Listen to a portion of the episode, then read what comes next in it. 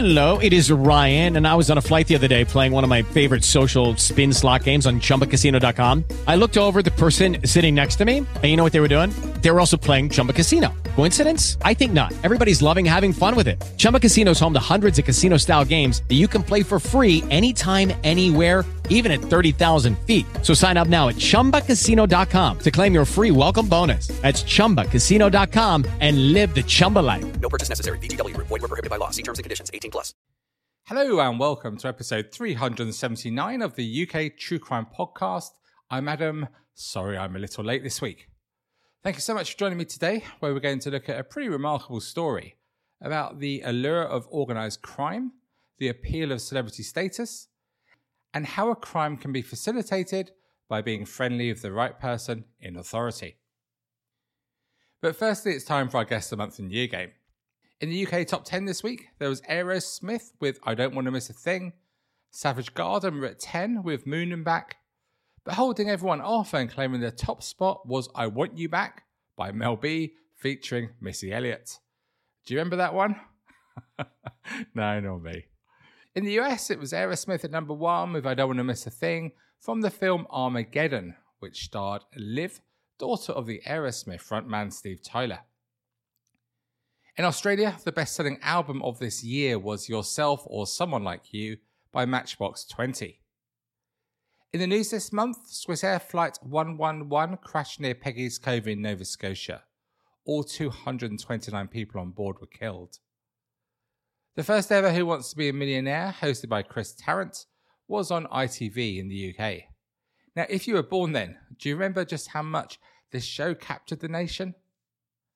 And in Northern Ireland, the Real IRA declared a ceasefire, and David Trimble of the Ulster Unionist Party met Gerry Adams of Sinn Féin, the first such meeting between Republicans and Unionists since 1922. And finally, in UK Trime News, Shannon Matthews was born. You will, of course, recall that she was later to be kidnapped by her mum. So, did you guess right? It was September 1998. Oh well, there's always next week. TV dramas have of course always been popular, and police shows more popular than most. Going back to the 60s with shows such as Z Cars and Dixon of Dot Green, to the 80s and 90s with shows such as The Bill. Everyone watched that when I was at school.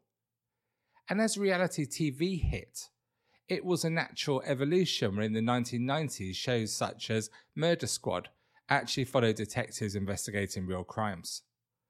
There are so many of these shows now, such as the excellent 24 Hours in Police Custody and others which are, how can we say, less good, but I'm sure you watch a number of these. One earlier programme of this genre was Mersey Blues. Do you recall it? This programme first aired on BBC Two in early 1999. And it was unusual because it not only showed the Merseyside force battling against firearms, drugs and other offences, it also scratched beneath the surface. It showed the real pressure that our police officers face every single day. And this show captured the reality of excellent police work, frayed tempers, incompetence and even corruption. The producer of the show, Jenny Crowther, spent 4 years shadowing the Merseyside Police making the programme. But what was ultimately revealed in real time was more shocking and compelling than any police TV fiction. And when you are so close to the action and able to get beneath the PR, it's inevitable that the incompetence we all display in our jobs on a daily basis, maybe that's just me, was clearly revealed. Now let's pick up one story that was covered by Mersey Blues today. It started in Liverpool in the northwest of England 2 years previously, outside a nightclub called The Venue, which was in the Tuebrook area of the city. Two men had a heated argument in the club, which led to one of them being ejected, nothing unusual then. After remonstrating with the doorman, the man pulled out a gun and fired a shot. Luckily, he missed the doorman. However, two police officers nearby had heard the shot and chased after the gunman. There was then some real confusion about just what happened next. The arresting officer, Constable Titherington, was very clear that the gun was aimed at him and fired again. He was lucky not to be killed. The Mersey Blues TV programme showed a senior detective, DCI Elmore Davis, who was known as Ellie, discussing the case with the investigating officer Titherington. The gunman involved was Philip Glennon Jr., and the PC who had risked his own life to arrest him was rightly hailed as a hero. But it soon became clear there was a problem. As is standard practice, Glennon's gun, a Colt 38 revolver, was subject to forensic examination by ballistics and firearms experts. To their surprise, the gun wasn't the standard item that was expected. It was a reactivated weapon. That is, as you know, it's a real gun that has been made inactive by an armourer, so it can't be fired. But someone had crudely welded another firing pin onto the hammer of the gun, which theoretically made it operational again. However, it was quite clear to the experts that this gun had just been fired once. The reactivation and ammunition were of such poor quality that the cartridge had only enough power to project the bullet head just over halfway down the barrel, where it remained lodged. So with one spent cartridge in the cylinder and 5 live ones, the expert concluded that it was clear and evident that Philip Glennon Jr. could not have fired a second shot at PC Titherington, as the officer claimed. And the officer's colleague on duty that evening with him, he also said that he'd not heard a second shot. Yet the officer continued to claim that the gun had been fired at him. Had PC Titherington been lying? Or was it just the trauma of the event had affected his memory? Or had there been a second shot and somehow the firearms people hadn't picked up on it? Meanwhile, the attempted murder charge against Glennon Jr. was dropped, but even so, he still faced a lengthy prison sentence for possession of live ammunition with the intent to endanger life. Meanwhile, across the English Channel in the Netherlands, the case had come to the attention of a man known to many of you. That man was Curtis Warren. Now, the Glennon family and the Warrens were closely connected, and Warren was Glennon Jr.'s brother-in-law.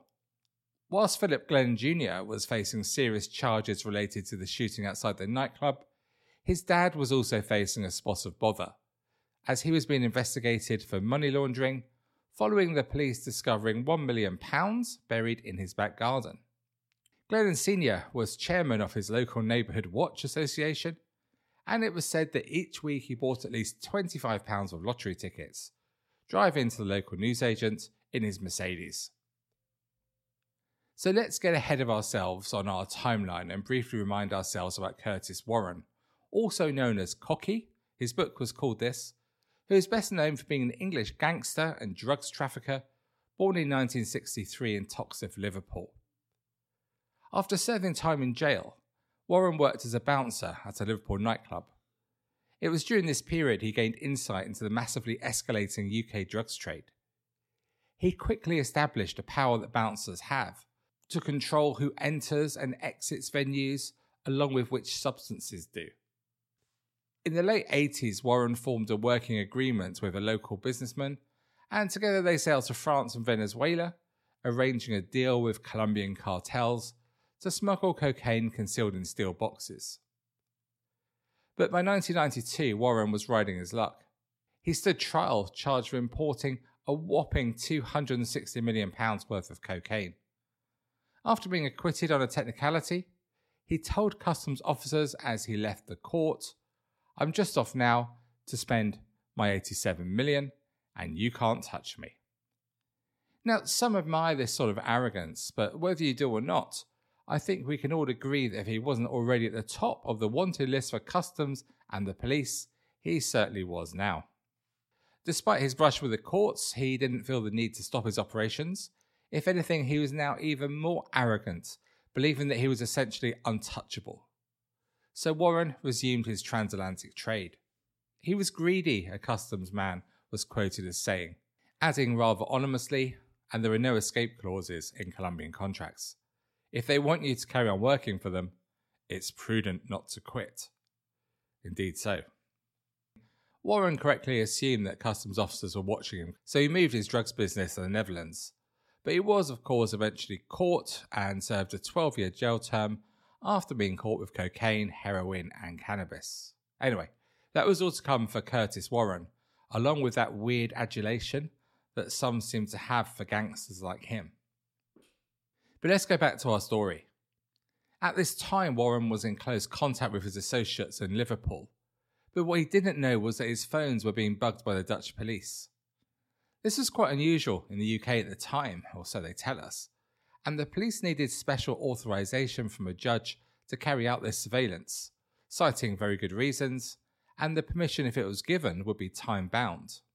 But things were very different in the Netherlands, and the tapping or bugging of phones by law enforcement was commonplace. And although judicial permission was still needed, the level of evidence required was lower. The officer really just had to cite that the phone was being used to commit crime. The Dutch police had been tipped off by British intelligence, but as their surveillance proceeded, they were having problems understanding Warren's strong Liverpool accent. So two UK detectives were dispatched to Amsterdam to assist the Dutch authorities with the investigation. From the conversations, the Merseyside detectives soon found out that Warren intended to destroy the case against Philip Glennon Jr. by bribing a senior Merseyside detective, Elmore Davis, known, as we said before, as Ellie. Warren had put the word out to find a senior detective who would, well, how should we say this, be sympathetic to his argument, and Ellie's name was put forward. Warren made it clear he was prepared to pay a large sum of money to Davis if he would agree to help him. The Merseyside detectives immediately passed this information back to the HQ in the UK, but in doing so they broke the Dutch law. The detectives had been given clear instructions they were there as interpreters only, and they were forbidden from passing information back to the UK police. But that's exactly what they did. The information about Davis was relayed back to the Chief Constable in Merseyside. According to Dutch law, what the officers learnt from phone tapping should never have been passed on, and to say the Dutch police were unimpressed with the two detectives would be an understatement. Although no one at Merseyside Police HQ had heard the tape of Warren firsthand, the Chief Constable immediately set up a covert anti-operation investigation into Davis. Based in a secret location, of course, it ran under the codename Operation Admiral, and Davis was given the codename Nixon. The police do love their names for operations, don't they? Due to the obvious need for extreme secrecy, the team consisted of only 5 officers and was led by Superintendent Phil Jones. Now, Jones was something of an enigma, a mysterious officer, insomuch as no one else in CID seemed to have heard of him. But he certainly seemed to be well connected and held some sway. A crime reporter from the Liverpool Echo would later approach him outside court, and when introducing himself, Jones cut in saying, "I know who you are. I have your voice on tape." Meanwhile, back in the Netherlands, Warren had instructed one of his henchmen called Tony Bray to take charge of things in Liverpool. Bray arranged for a middleman to make an approach to Davis and offer him money to get rid of the prime exhibit in the police shooting case, Philip Glennon's gun. But Davis didn't take the bait. He was having none of it, and the exchange was quite acrimonious. Now aware that the underworld were actively seeking ways to destroy the case against Glennon Jr., Davis took action himself and moved the gun from Tuebrook Police Station to the Firearms Department at Merseyside Police HQ. But significantly in doing so, Davis failed to report the attempted bribe. After 30 years in the police, he, it seemed, believed he was capable of managing the situation himself. He dealt with lots of difficult people in his career, of course, and he felt he didn't need to follow strict procedure. And he was unaware that the team at Operation Admiral were fully aware that he'd been approached with a bribe. The team didn't take direct action with Davis at this point, and instead the Deputy Chief Constable had Davis's phone tapped to monitor all his calls. A surveillance camera was also hidden in his office. This situation lasted for several months, with no information suggesting that anything untoward was going on, but still the surveillance continued. It's usual in a case like this to use an external force for this work, but Merseyside didn't. This was because Davis spoke his mind. He wasn't afraid to upset senior officers, and he didn't toe the party line. Dare we call him something of a maverick? It perhaps wouldn't be an exaggeration to say that some of his senior colleagues may not have been particularly disappointed if he ended up leaving the force rather suddenly. This is, of course, why having an external force is good practice, as it avoids this issue and the problems that some prejudice can bring. Another part of the surveillance package included videoing Davis's flat. The team noticed that a frequent visitor was a man called Mike Ahern. You might remember the name. He was a TV celebrity. At 6'5" tall and weighing 20 stone, bodybuilder Ahern was a giant of a man who was a big old unit and a well-known face in the 90s due to his appearance on the popular TV show Gladiators, where he was known as Warrior. Remember him? Ahern at the time was having some extensive work done on his own property, and he ended up moving in with Davis, and they shared his flat for a year. During this period, they of course became very close friends. One retired police officer who knew Davis quite well said of this arrangement, living with a high-profile celebrity would have suited Davis down to the ground because he loved the attention. He said, if Ellie walked into a room full of people and there was a celebrity there, he would have been straight over. He wouldn't hesitate. But David, of course, isn't the first person in the police force or in other positions to be seduced by the attraction of hanging out with celebs. We see it today, don't we, in all areas, even the true crime world, where some people are so desperate to be close to celebrity. Yep, I think we could be thinking of the same people. However, before Ahern found fame on TV, hitting people with giant cotton buds, he had used his incredible physique, and it was amazing, to earn money by working the doors in Liverpool with, yep, you've guessed it, Curtis Warren. It's reported that when Davis found out that Warren had been to visit Ahern, he was furious, and he warned Ahern of how dangerous Warren was and for him to stay away. As well as caring about his pal, you could surmise that he was worried the connection might rub off on him, as it was well known around Merseyside that Ahern and Davis were close friends. It really wouldn't look very good for the former deputy head of the Merseyside Police Drug Squad to be associated with Liverpool's biggest drug dealer. Ahern was also friends with Tony Bray, the henchman who had first approached Davis in regard to a bribe, and it was Bray who told Ahern that if he got Davis on board, he would receive a large cash reward for his efforts. The surveillance continued at Davis's gaff, and a listening device was installed via small holes drilled in the ceiling.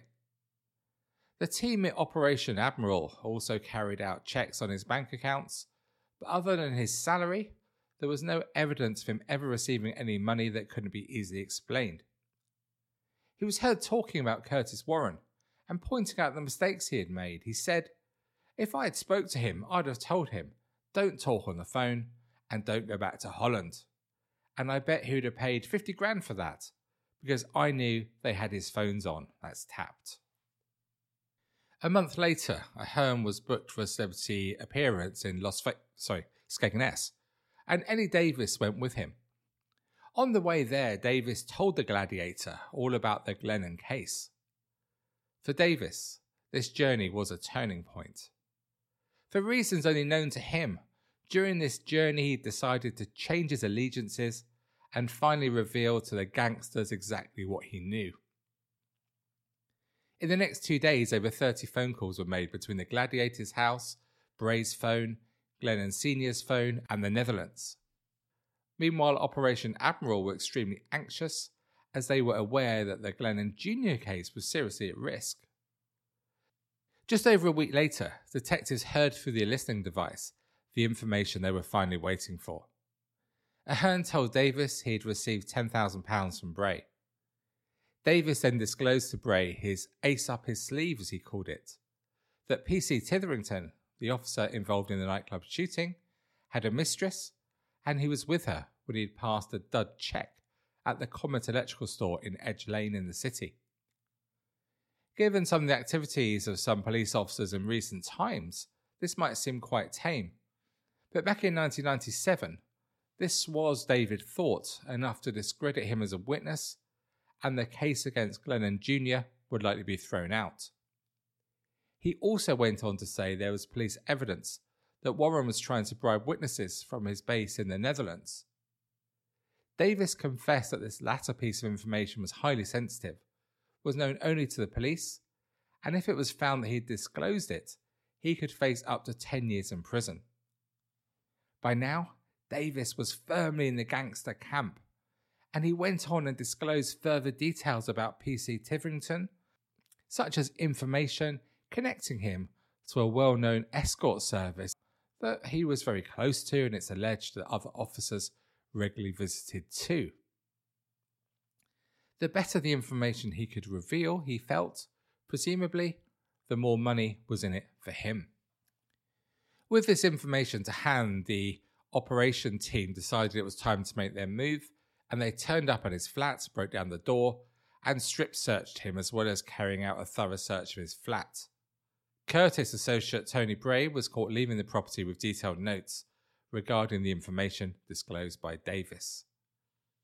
This was enough, and the three men were jointly charged with attempting to pervert the course of justice and corruption.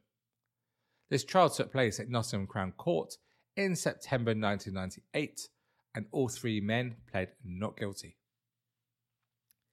The court was told that Davis was a chief inspector earning £36,000 a year. Aged 50, proud, loud, twice divorced, hard living and a Freemason. He ran the CID in Tuebrook Division, Liverpool, where crimes were committed at the rate of one an hour. It was a tough gig. In the witness box, his knuckle-sized golden ebony signet ring catching the light, he was nervous and he made some rather awkward and pretty embarrassing jokes. He's agreed he'd been passed over twice for promotion to superintendent, and he was too old for the sort of force Merseyside was becoming. Not just too old, he was too down-to-earth, too gritty, with no filter on his opinions. He wore too much bling, and he was too much for Jack the Lad. Davis claimed in his defence he'd acted out of concern that Glennon Jr. would not get a fair trial. He claimed that PC Titherington's disciplinary record was being covered up to strengthen the prosecution case. Then when asked about a bug chat in his sitting room, when he told Ahern that he was very, very pissed off with work, he replied it was just a throwaway line.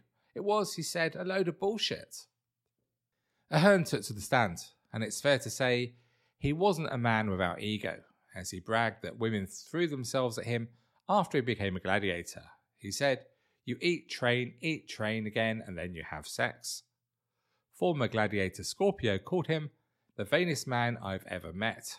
I've never known anyone spend so much time looking in the mirror.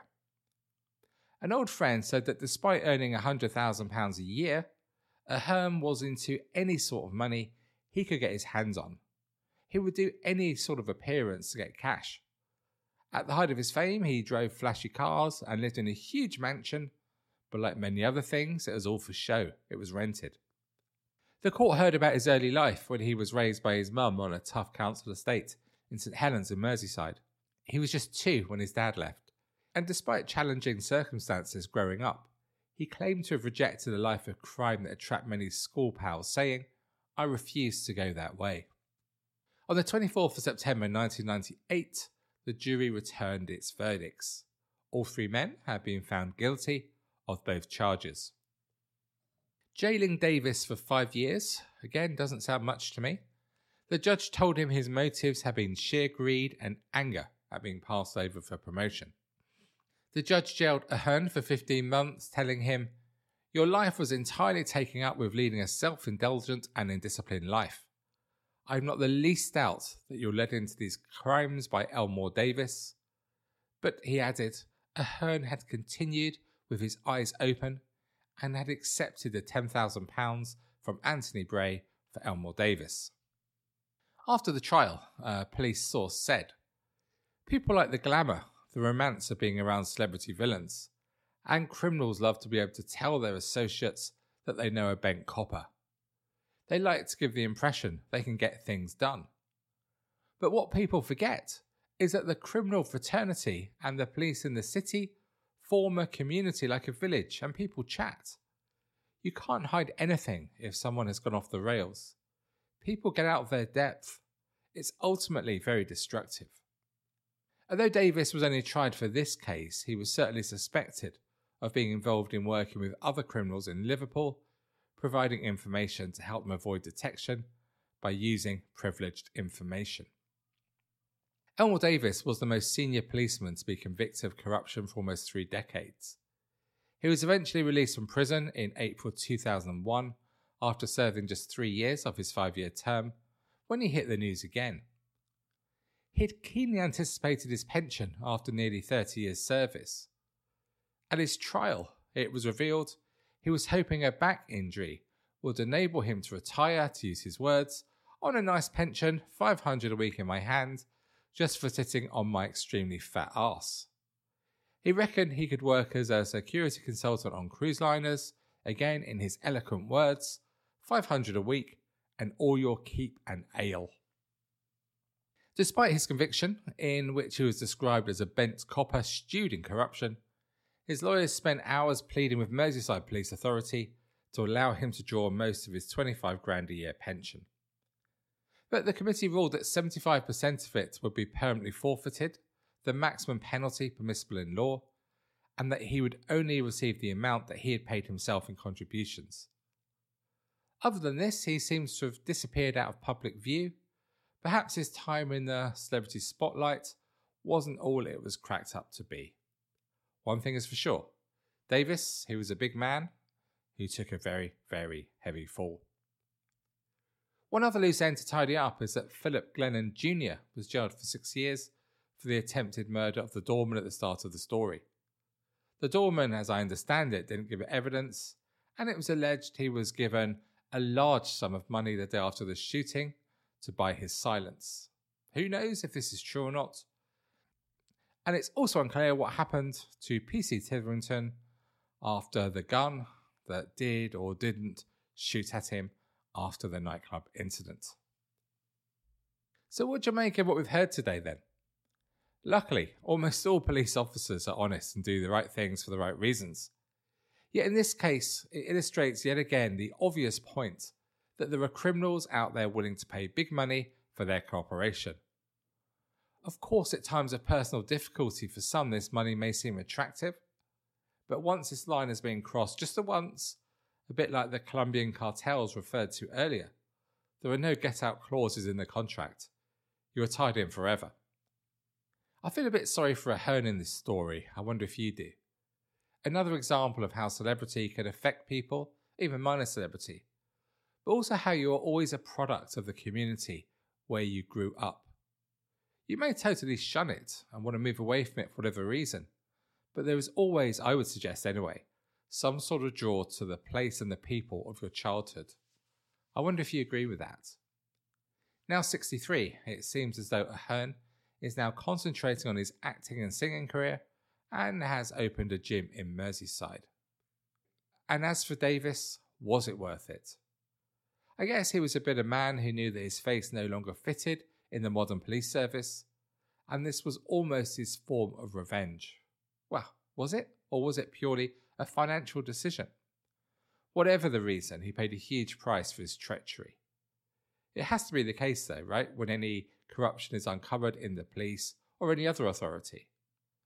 Although I'm not usually a fan of sending non-violent people to prison, I think it's vital in cases like this that a high-profile trial and prison sentence is there to act as a real deterrent. Thank you so much for joining me for this episode of the UK True Crime Podcast.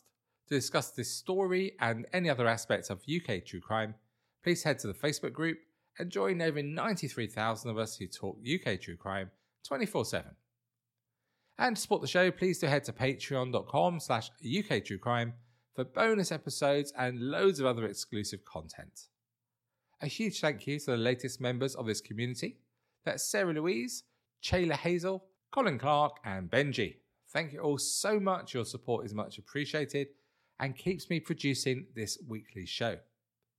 If you're not supporting me at Patreon yet, please do join our community for the price of a cup of coffee a month, cancel at any time, at patreon.com/UKTrueCrime, And this week, there is full-length bonus episode number 74 being released. Okay, so that's all for me for another week, the host of the UK's 37th most popular true crime podcast. Until we speak again on Tuesday, not Wednesday, please do take it easy and remember, despite all the others, and it's always the others, stay classy. Cheerio for now.